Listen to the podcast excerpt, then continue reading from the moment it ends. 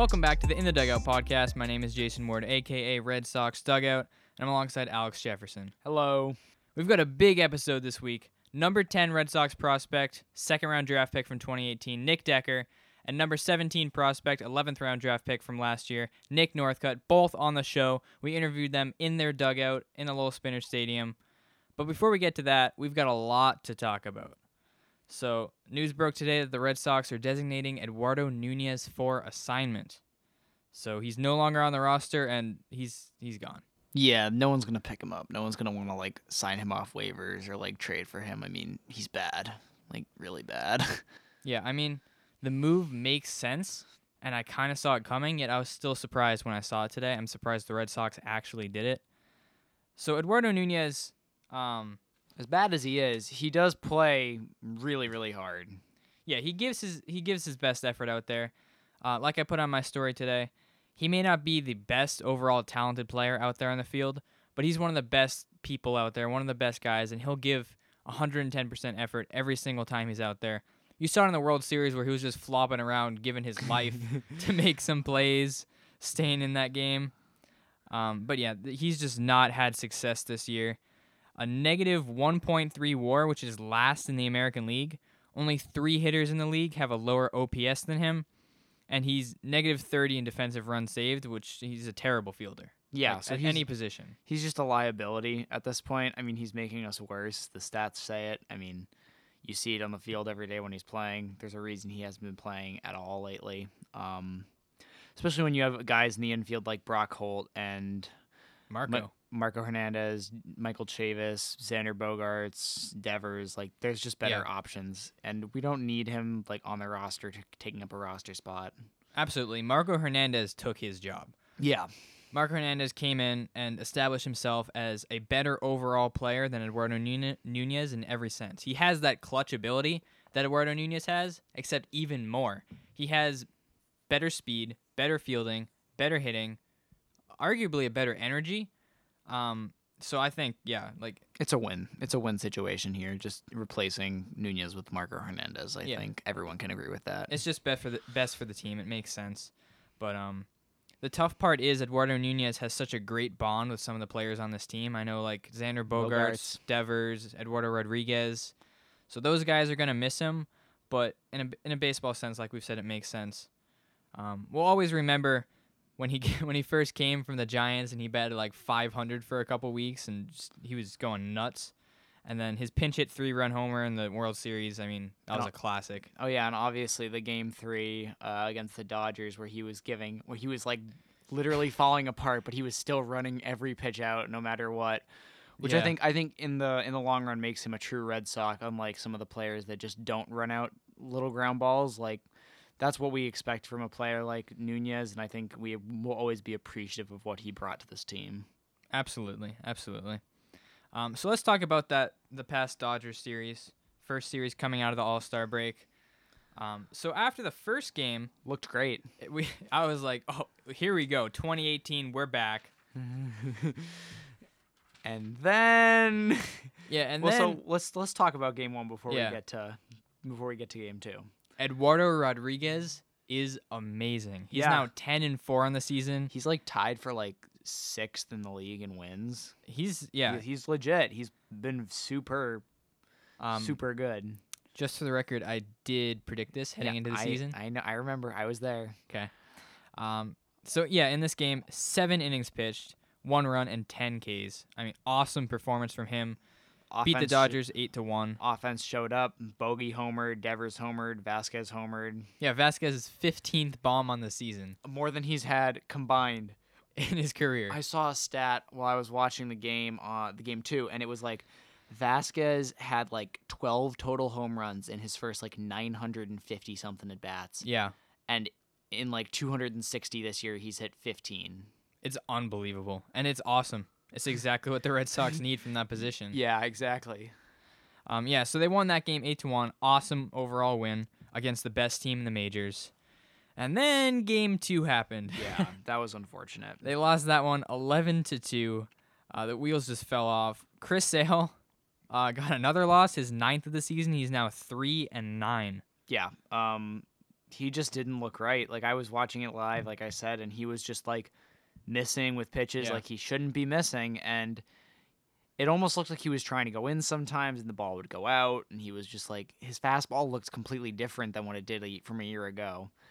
I mean, he even knows it. Like he, there was a quote he did in an interview after the game and he was saying that he's trying to locate his fastball. It's the biggest thing he's been working on. Um he's trying to throw it and it's moving like a cut fastball, which is something that he's never done in his life. Um, and he also emphasized that shutdown innings are a thing he hasn't done all year. He hasn't had one all year, and that he's digging his team into a hole that they can't get out of. And they're doing everything they can, and that's completely true. Um, I hate to be the bearer the bearer of bad news, but Chris Sale has not. He's a mess. Yeah, he called himself a liability to the team. And really, that's basically what he is at this point. He came into like he is supposed to be our ace, and he has been quite the opposite of that. Nine losses. It's it's bad. And I'm not a major league baseball player, but not knowing like knowing the problem and not knowing how to fix it must be one of the most frustrating things for a player. Oh, especially someone who's got as much passons or not passons, passion as Chris Sale. Like Yeah. he, he he cares so much, and he, it it's probably it must be killing him inside not to be playing well. Yeah, it's, it's part of his identity. He loves to compete. He loves to dominate, and man, he's just he's not having a good season at all. We need him to turn this around. I don't know how that's gonna happen. I don't know if we should put him on the IL for ten days, try to get him to sort it out himself there. I have a question: Was Vazquez catching game two? No, it was Leon. That's that's so weird. I don't think the catcher's the problem because he's just as bad with Sandy Leon the past few games as he has been with Christian Yeah. Vazquez. It's all on Chris Sale. He needs to figure this out. We need to help him figure this out because we need him in the long run. Luckily for us, we got a little bit of starting relief that maybe will take a little bit of pressure off of him. Like I feel like he has a lot of pressure on him, you know, to be that guy. Yeah. I think David Price and Eduardo Rodriguez both stepping up could help him, Yeah, I agree. help take the pressure off. I think if Rick Porcello doesn't suck every other Yeah. game, that would also help. But Those are the two guys that we really need to step up in the pitching sense. Chris Sale and former Cy Young winner Rick Porcello. Porcello. Both of them have not been good. Both of them need to be good. Um, yeah, Chris Sale, four and two thirds inning pitched, seven hits, five runs in this game. a bunch of walks too. Yeah, Like he was striking out like every batter, but that doesn't matter if you're giving up five runs on seven hits. that's what I find kind of interesting. Is he's still striking out a lot of batters. He's just giving up a lot of hits and runs while he does it. I think his stuff is good for the most part, but he has that those couple pitches every inning that just get away from him. Yeah, Like kind of like he said, kind of like he said, he doesn't have that lockdown ability this year, which is something he's had in years past. And I think that lack of being able to lock down opposing hitters with his movement on his pitches is really hurting him because he can't be consistent with it. yeah. He's just missing his spots. He can't. He just can't hit the spots he needs to when he needs to. I really hope he turns it around. Like I said, we need him. And it didn't really help that Stephen Wright came in after him and just gave up three earned runs before hurting himself. My God, I can't, I can't deal with Stephen Wright anymore. Yeah, I'm I'm done with him. He's on the IL now with some toe injury from getting hit by the pitch Oh, or getting hit by the comebacker. You just get out of here. Yeah, We don't need you. Like you're washed up. You did what you just get out of here. Game three. yeah, Last night. let's let's just move on from that whole. Not like this is much better. So, game three, after five hours and forty minutes, we lost seven to four. So the story of this game was a it was a pitching duel after the first inning. Both starters had a rough first inning. Both aces. Yeah, yeah. The the best pitcher in the National League versus our best pitcher, David Price. Um, yeah. So it was a pitching duel after the first inning. David Price ended up actually pitching pretty well after that first inning.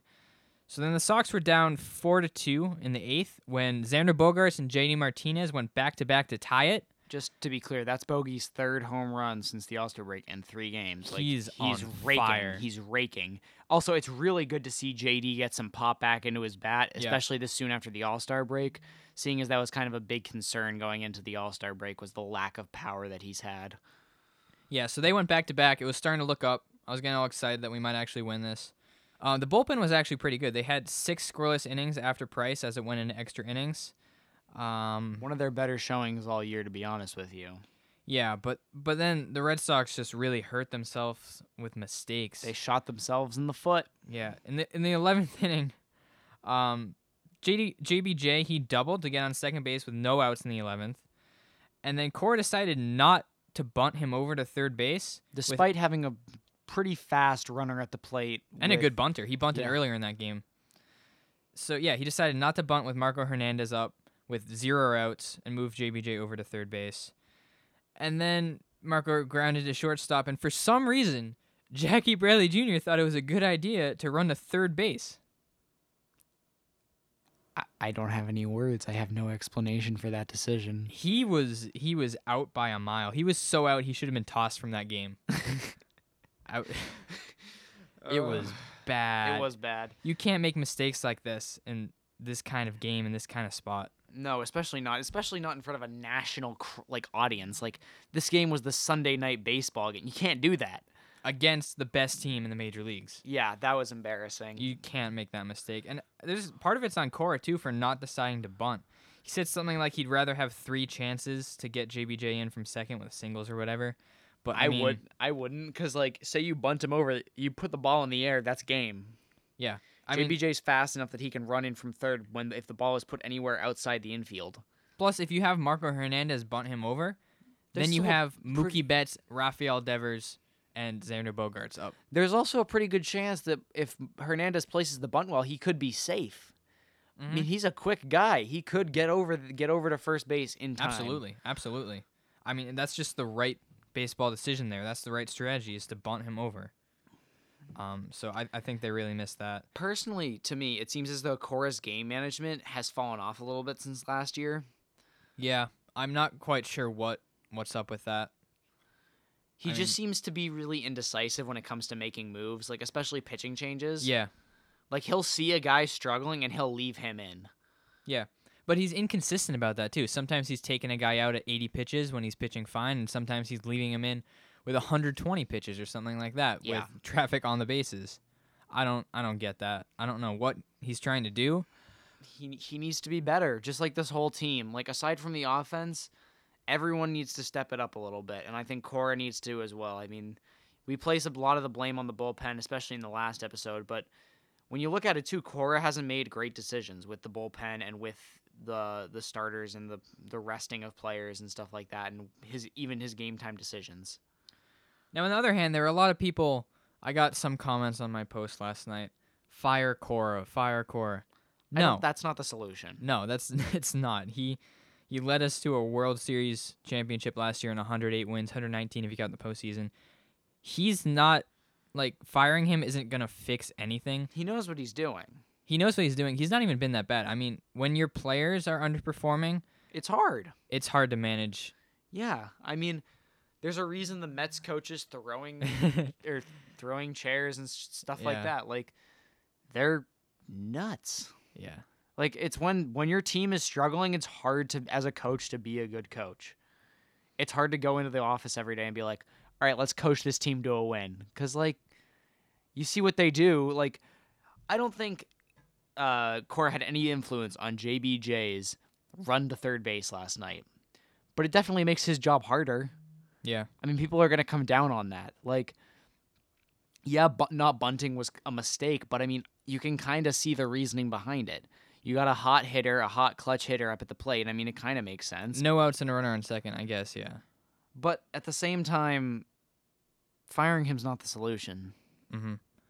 And I feel like that Alex Cora is the type of manager you want to have when your team is struggling because he's such a great leader. He communicates so well with the players.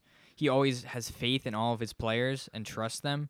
So he's the kind of leader you want when your team is struggling. They just need to step up their game. Yeah, I mean, maybe Andrew Cashner will bring that. I don't know. Let's finish up this game three real quick. Hector Velazquez came in, came in, just loaded the bases, gave up three runs, and yeah, That's it. That's It all you was need to know. terrible. It was just Hector Velazquez being Hector Velazquez. it's five hours and forty minutes I'll never get back of my life. It was bad. It was bad baseball. It was it was yeah. So many missed opportunities. Arguably one of the ugliest losses of the year, I have to say. Yeah, so let's get to Andrew Cashner. So he is obviously from the Orioles. Uh, ironically, because we said last episode we don't want anyone from the Orioles, Yeah. and look what Dave Dombrowski did. Um, yeah, what I said last week, if we have to look around for players on the Orioles to help our team, we're not in a great spot. But Andrew Cashner maybe the exception. isn't that bad as you would originally like think, considering he's from the Orioles. But the biggest part of this is we basically gave up nothing for him. We gave up some minor leaguers named Noelberth Romero and Elio Prado. So like nowhere in the top prospects. So we basically got a nine and three pitcher for nothing. Yeah, and I mean, so he has a 1.19 WHIP, which is very Solid. good, very good. Um, he's signed through 2021, so he could be that replacement guy for Rick Porcello if we don't end up bringing Rick Porcello back. He seems like he could have the flexibility to move into a bullpen arm if we end up splashing for another big free agent starter. Mm-hmm. And he's just solid. I mean, he has a 4.0 career ERA, but he's having Yeah. a career year at age 32. which uh, is kind of concerning to me. I think the stats are kind of re- deceiving. I was talking to some guy on Instagram who's like very into the advanced statistics, and some of his advanced statistics of like what he's projected to be like, like what he'd be expected to be like in other parks or whatever, whatever the stats are. I don't know that stuff, but um, he was basically had worse stats than Hector Velazquez. The advanced statistics there I didn't know that. but I don't really care about that. I I'm still a strong believer in the real statistics. 383 ERA and I mean the concerning thing again is he has a 4.0 career ERA and a 400 win percentage. That concerns me. The 400 win percentage concerns me because that's not what we need. we don't need to be losing more than we're winning. Obviously, I mean that's how baseball works, but like well, to be fair, he's been on some pretty bad teams. that's true. He has I mean, who, who was he on before the Orioles? Padres, I think. Yeah, makes sense. That makes sense. Um I think he was on the Cubs before they were good too. So. I mean, yeah, so a 4.0 ERA kind of makes sense. I mean, not great support, probably not that great coaching.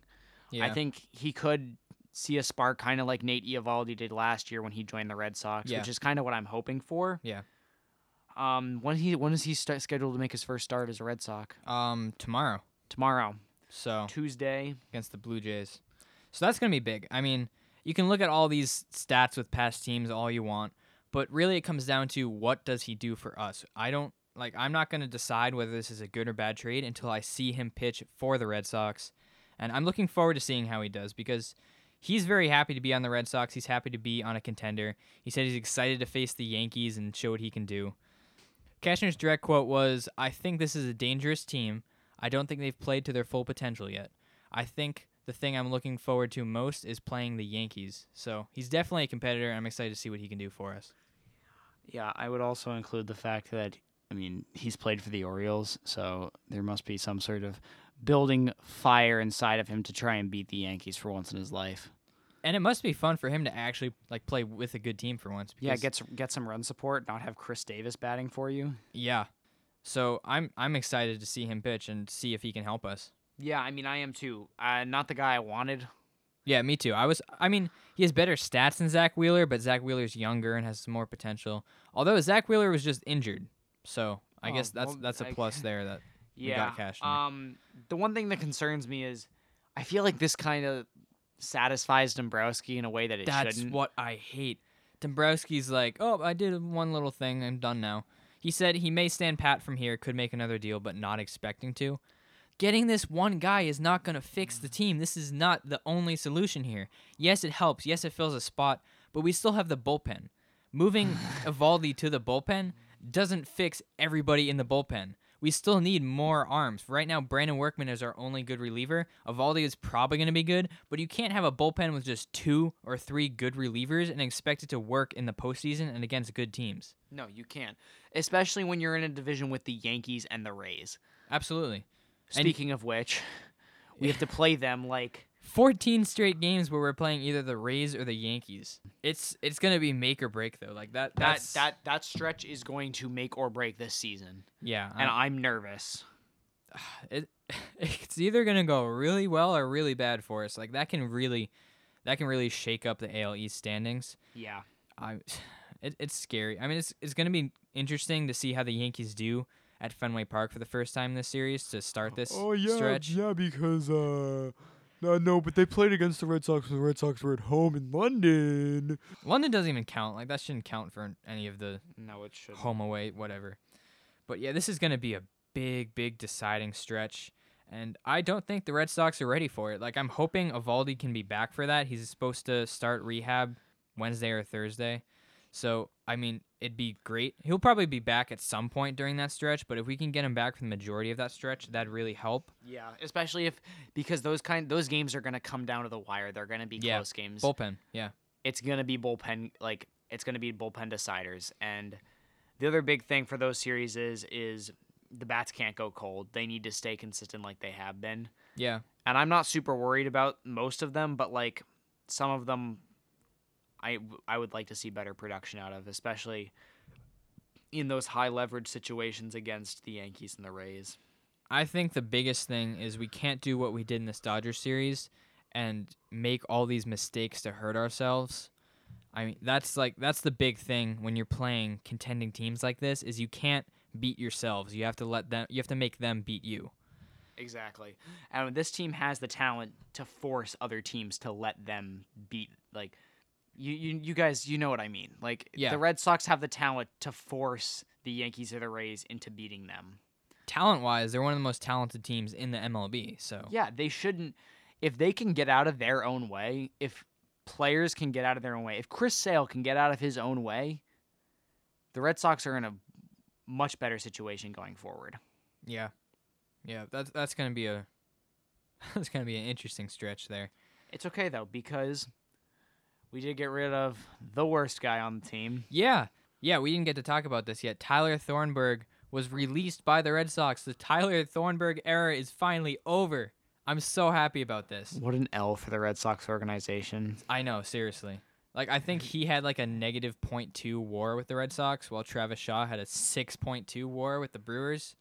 Imagine an infield of Travis Shaw, Michael Chavis, Xander Bogaerts, and uh, Rafael Devers with Marco Hernandez and Brock Holt off the bench. I actually don't like I don't I like Ty, um I like Travis Shaw when we had him, but I I'm not upset that we got rid of him in the sense that it allowed Rafael Devers to come up sooner and be in the spot he is now.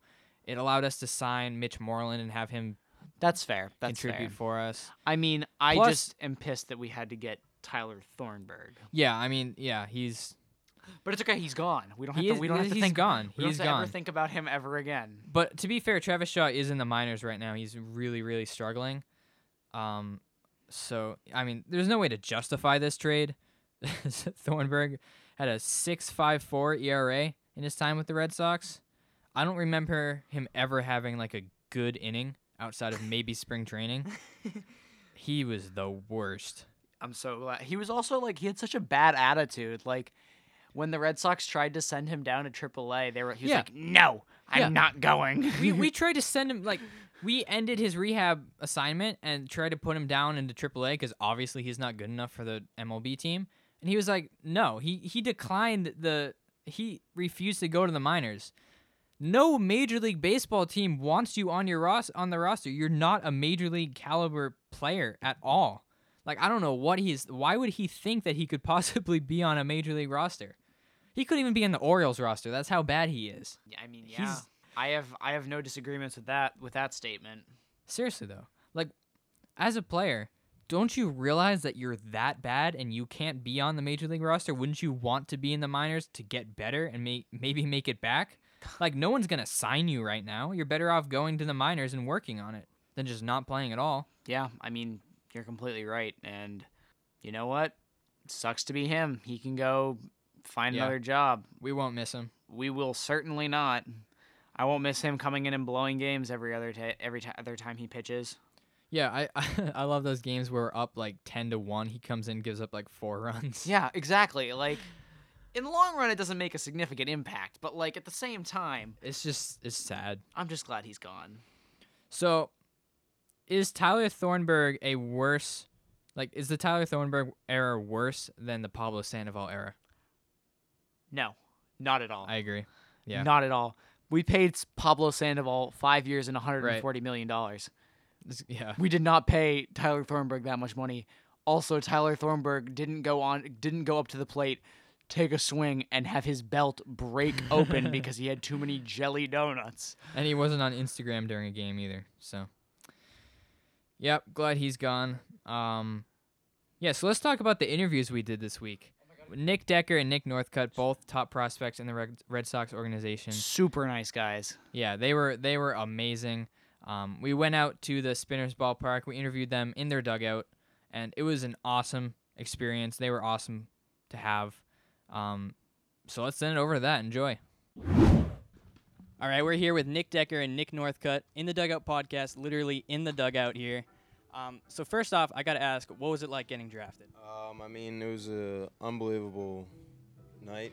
Um, to experience that is something I dreamed of as a little kid. Um, to be able to spend that night with my family, my friends, my coach, um, it was surreal. And then, uh, like even looking back on that night, the videos from that night uh, gives me the chills uh, to know I'm living out my dream, and it was just an unbelievable experience.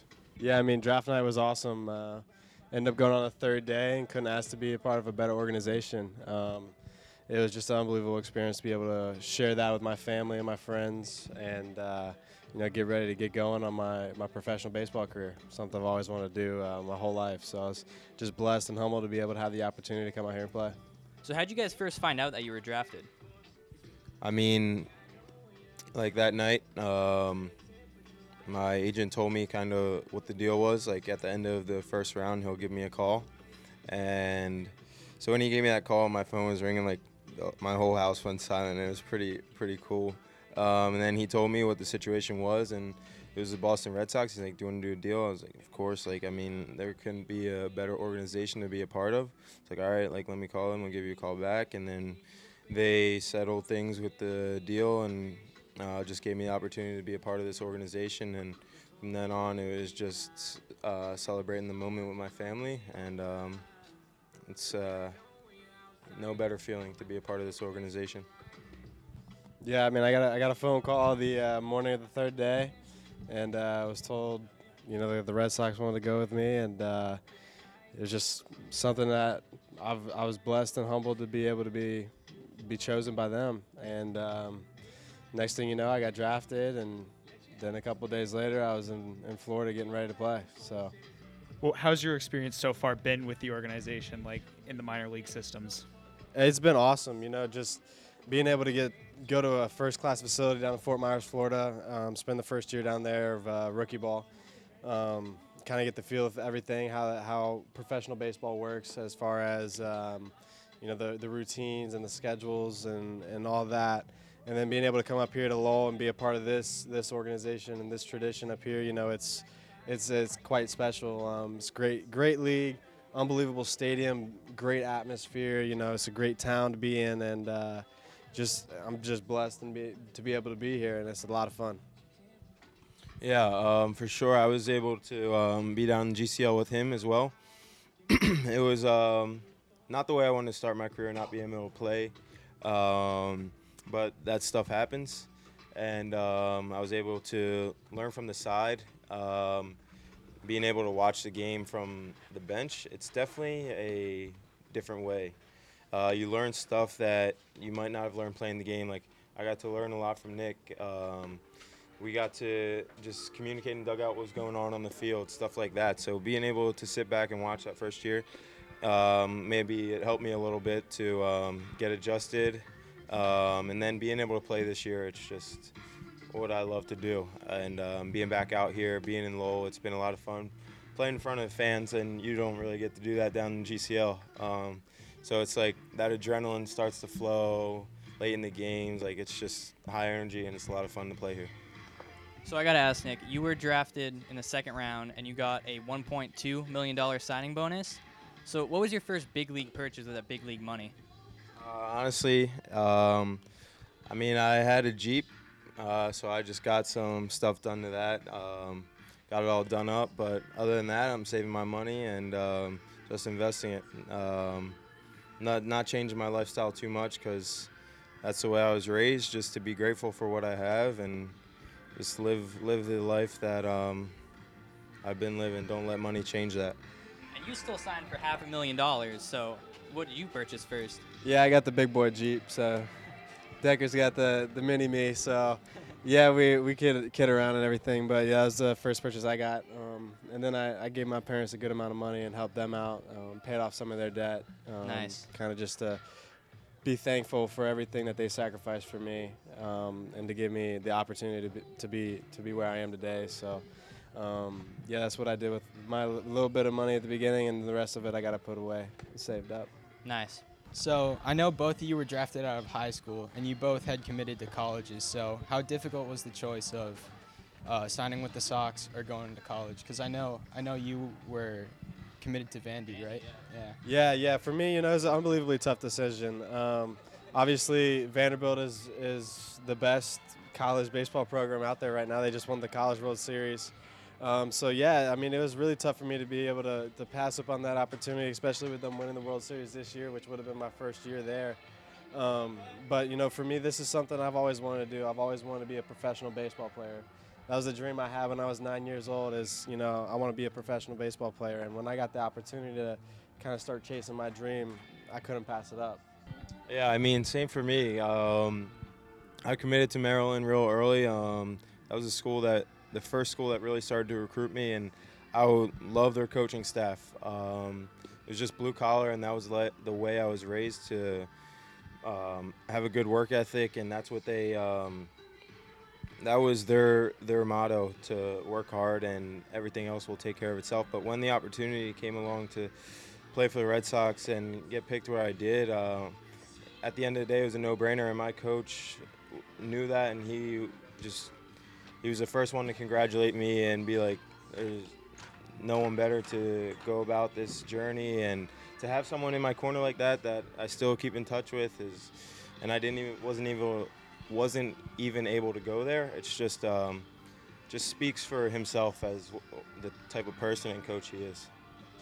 Have you kept like communicating with him in order to like if he to get tips from him and stuff like that? I mean, like, just now and then when, like, the other day, uh, last week when I hit my first home run, he, he gave me a text, which was very nice of him. He didn't have to do that to reach out, but that just speaks for who he is as a person. And, um, yeah, whenever I can, I try to still get information from him, talk to him. I know a lot of guys on the team, so I try to keep in contact with those guys. So Nick, you're from New Jersey, so I gotta ask: Did you grow up a Yankees fan? No, I was from South Jersey. I grew up a Philly sports fan. Okay, okay. Yeah. Alex down there, he's a Eagles fan. So, uh, yep. And then Nick, you were from Ohio, so what were you a fan of? Yeah, Cincinnati. So uh, obviously the Cincinnati Reds had to hang in there with the Bengals. They struggled a little bit, but uh, yeah, just just Cincinnati sports fan. Um, you know, love going to the games. Love love following the uh, tradition there. So when I got the call by the Red Sox, you know, it's kind of kind of awesome to be able to switch gears and uh, transfer over to them. And who was your guy with the Reds? Who did you look up to as your baseball idol? Man, I mean, I, I watched a lot of uh, Joey Votto at the plate, watched his approach. Um, unbelievable uh, with what he can do at the plate. Um, and then defensively, I love watching Brandon Phillips. I was pretty spoiled to get to watch him for a couple years in Cincinnati um, and him making those unbelievable plays and just playing the game with a lot of fun out there. So it was just awesome to be able to watch the guys that came through the Cincinnati Reds organization and, and through Cincinnati and, and, you know, watch how they go about things and, and learn from them. Same question to you. Uh, growing up, my favorite player was Chase Utley. Just the way he went about his business, going hard, um, playing the game hard, doing whatever it takes to win. He'd run over the catcher when he was allowed to, when that was not a rule. Take a pitch off the forearm, off the elbow. Wouldn't wear elbow guard. He was tough. He gave everything for that city, um, and that's what I plan to do for Boston. What's the most exciting part of playing for the Boston Red Sox, being in the organization of the Boston Red Sox? I mean, it's a first class organization. They won the World Series last year. They have a great chance to go do that again um, with a good second half. And I mean, it's just in spring training, being able to be around those guys, JD, Mookie, the best guys in the league, it's just surreal. You get to learn from them and you get to see how they go about their business, what it takes to be a world championship kind of team, kind of player. Um, it's just couldn't ask for anything better. Couldn't ask to be on uh, any other organization, this is just a dream come true. Yeah, I mean the it's just such an honor to be part of such rich history here uh, with the Boston Red Sox, and um, it's very humbling to see, you know, to be a part of the the franchise, one of the most well-known franchises in the world, and um, and everybody who came before us, and and respecting those who who also came before us. So. Um, it's just a blessing and an honor to be able to be be a part of such a great organization and, and the organization that does things at such a high high class level. It's awesome. In spring training, did you get to talk to anyone who was like, "Wow, I'm really talking to this guy right now about baseball"? Yeah, I mean, we would we would we get to cut up um, with a couple people here and there. I mean, um, I ended up facing Chris Sale, Nathan Eovaldi, and uh, Matt Barnes. How was that? It was pretty fun. it was it was definitely a different level of pitching for sure. Um, but you know, it's, it's what you live for. It's a dream. You know, get to face face guys that are the best in the game, and um, it's just cool to be able to, to hit against them and, and kind of cut up with them and and just see guys every day and, and pick their brains and pick pick what they're doing and try to learn something new from them every day. Yeah, um, I got to face Rick Porcello as well, and um, in a live BP, and I just hear a couple guys talking behind me, and I turn around and it's Pedro Martinez. Like to be like around him, just to hear what he has to say, for him to be there, just watching a live BP. I mean, it was pretty awesome. It's surreal to just like think about the history of the organization, the guys that come back every spring training, David Ortiz, Pedro, for them to be around there, like it's just those are the guys you grew up watching on TV, idolizing. I mean, it's just awesome. So Nick, uh, I believe you were originally a two-way player, both a batter and a pitcher. So do you think that pitcher you could strike out batter you? Uh, it depends on the day, for sure. depends on how I'm feeling at the plate. Um, but no, I mean, you know, pitching pitching was what I um, I was known for when I was pretty young. Um, I committed to Vandy as a PO early on when I was a sophomore, and then hitting and, and fielding kind of took over after that. Um, but you know, I don't I don't really know. It'd be a good good battle for sure. So MLB does the Players Weekend every year, where the players can pick nicknames for the back of their jerseys. So what would your nicknames be? Um, Buzz Lightyear. I don't know. I mean, like being um, like growing up in South Jersey, like my walkout song's the Rocky theme song. I don't. I'm not sure what it would be, but I'd have to let someone else give me that. nickname. Rocky Jr. Decker. Deck. Yeah, I, I don't know. It, it'd be, it'd be um, be a tough decision. Yeah. I mean, my nickname kind of around here is uh, Cuddy. Um, just kind of short for Northcut, so uh, that'd probably be my player's name. I like it. So I love asking this question to baseball players. Would you rather go five for five with five singles or one for five with a grand slam? Honestly, it depends, like on the situation, the outcome of the game. Like if that grand slams to win the game, of course. If that last single of the games to walk the game off, that too. I mean, it all depends. I'll do whatever it takes to win the game. If it's going 0 for 0 with a couple of walks or a couple of sac flies, whatever, a couple sac bunts, I'll do whatever it takes to win the game. Yeah, same same here. I mean, if it's the, it definitely depends on the situation for uh, for the game. Like if, if it helps helps the team win that day, that's obviously the the ultimate goal. Um, just out here, just playing, trying to help the team win. So depends depends on the situation. Rather go one for five with a home with a grand slam if this to win the game, or you know five for five with a with a base hit single to, to walk it off. Which current or former MLB players do you think you're the best comparisons to? Um, I'll let Northcut answer for me. I'll answer for him. Ooh. Sounds good. For Decker, I would say Decker's like a beefy Cody Bellinger, for sure. I'll take that. I like it. He's got got mad pop, really good defensive in the outfield.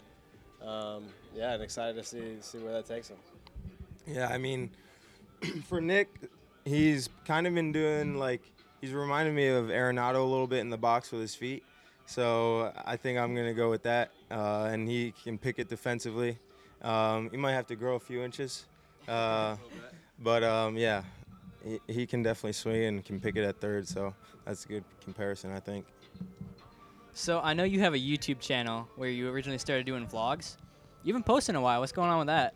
Yeah, I mean, I, I got I got lazy lately. Uh, started started traveling a lot, and um, you know, I just haven't been on top of it. But I'm gonna try to get back on it here eventually. Um, I was actually just using my phone to videotape all those, and uh, now I got a new phone, and I got to get all new equipment and everything. So once I get get some of that stuff and uh, kind of get some some free time and able to to get some video, I'm definitely gonna try to get back on that. And one of those videos was highlighting you two being new roommates. So give us the best part and the worst part of being roommates with each other. Best part Um, about being roommates together. I mean, we kind of just we're both like we have a lot of similarities. Yeah. So um, Like the name. yeah, Yeah, I mean, we that do the that'll same start it off. Um, Watch but I, the same TV shows. yeah, and like, I mean, also having a lot of sim- same similarities also has its um, downfalls. Yeah. for Um, but I mean, yeah, it was it was fun being roommates. Um. Yeah. We, yeah. It was. It was definitely fun. we were being we're, we were both a little messy, so I mean, Yeah. We our- tend to be a little messy. our our room was uh, it's all right, but the the the maids helped us out a little bit here and there. Uh, living in a hotel, it's good. Like, you come back, beds are made, all that. yeah. So yeah, it was definitely fun being roommates. Yeah. Um, so I know that the minor league life is kind of tough, you know, with the bus rides and all that. So, um, what's been the what's been the most difficult part to adjust to? Well, I would say definitely this past road trip. Um, we got back this morning at 6 a.m. and we're here today, uh, getting ready to play a ball game tonight. So um, definitely adjusting to the travel, learning how to um, you know take care of your body, especially when you're on the bus. You got to travel long distances, making sure you're getting stretched out, doing the right things on a day-to-day basis, eating the right things, making sure you get enough rest to be able to go out there and perform every single night. Is definitely definitely a big adjustment once you start getting out of the GCL and you come up here to get a real taste of professional baseball. Do either of you guys have superstitions before the game, or like before you go up to a to an at bat, or Yeah, I- I actually have a lot, but I don't know if I can share them. They might not work anymore. Yeah, I mean for me, I just basically I get I get a new piece of gum before I get get in the box every time. Um, before I go up to the plate, try to get something something new, something to keep my mind off of it. Um, wear two socks. Uh, yeah, I mean that's that's pretty much it. I probably do I, I probably do the exact same thing every single day. I Yeah. just don't really notice it. Yeah, I definitely do. Just if a routine works, I continue to do it. If it doesn't work, I try to change some something small up a little bit. But um, yeah, I mean, baseball is a big superstitious game. Um, I mean, whatever you can find, something that works, you try to stick with it until it doesn't work anymore. Yeah, if it's if it's working, don't mess with it. No, baseball gods will come back and bite you in the butt for it. Do you have any kind of go-to pregame meals or snacks or postgame? Um, pregame meal, man. You know, just to just try to get something that's gonna fill me up, but not gonna be too heavy on my stomach. Um, try to get like a sandwich in or something. Um, get some fruit. Yeah, same thing. Like we have a pregame spread. Um, get some fruit, some yogurt, a sandwich. Um, just get something in the stomach before going out and play. You don't want to um, get stuffed and not be able to beat out a ground ball or do something, get thrown out on the bases. Yeah, yeah. But for uh, post game meals, definitely definitely something that uh, you know tastes good and and hits the spot and doesn't completely break the uh, carbs and all the calories after the game. So, but um, yeah, no, just try to get something that just fills you up, replenishes your body, gets you healthy. Um, you know, keeps you keeps your body functioning at a high level where you can recover and wake up the next morning and come out here and do it again. And then going back to the long bus rides you talked about, what's your go-to thing to do? Like, are you sleeping? Or are you gaming out on your phone?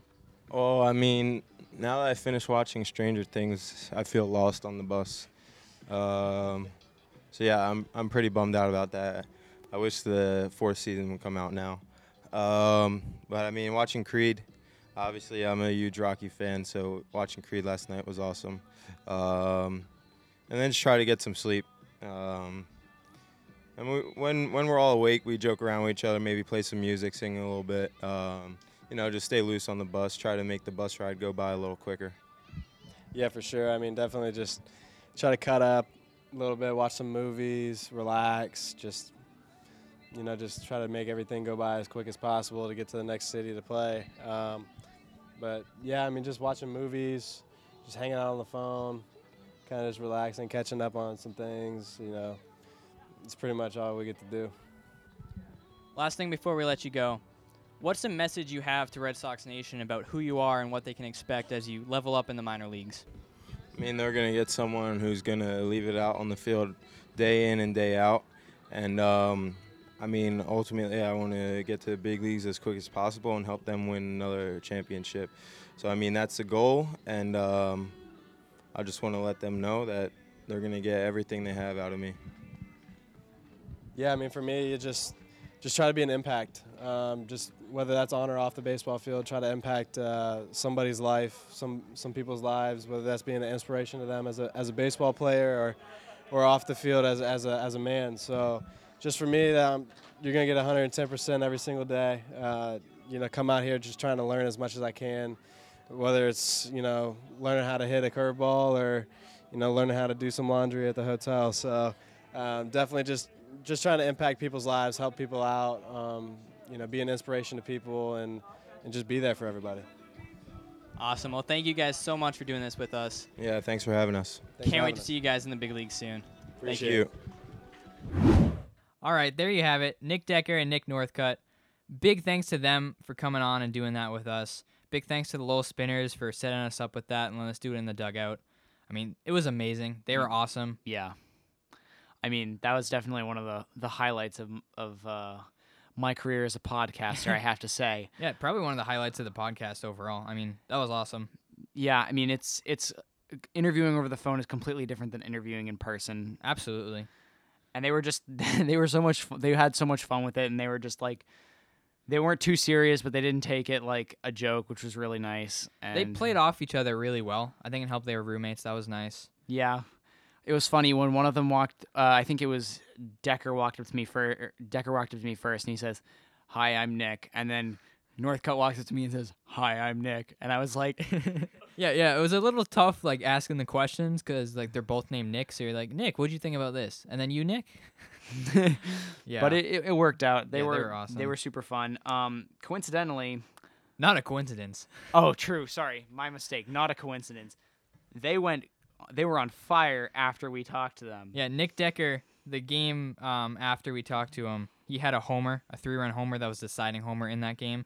And then the next day, Nick Northcut walked it off.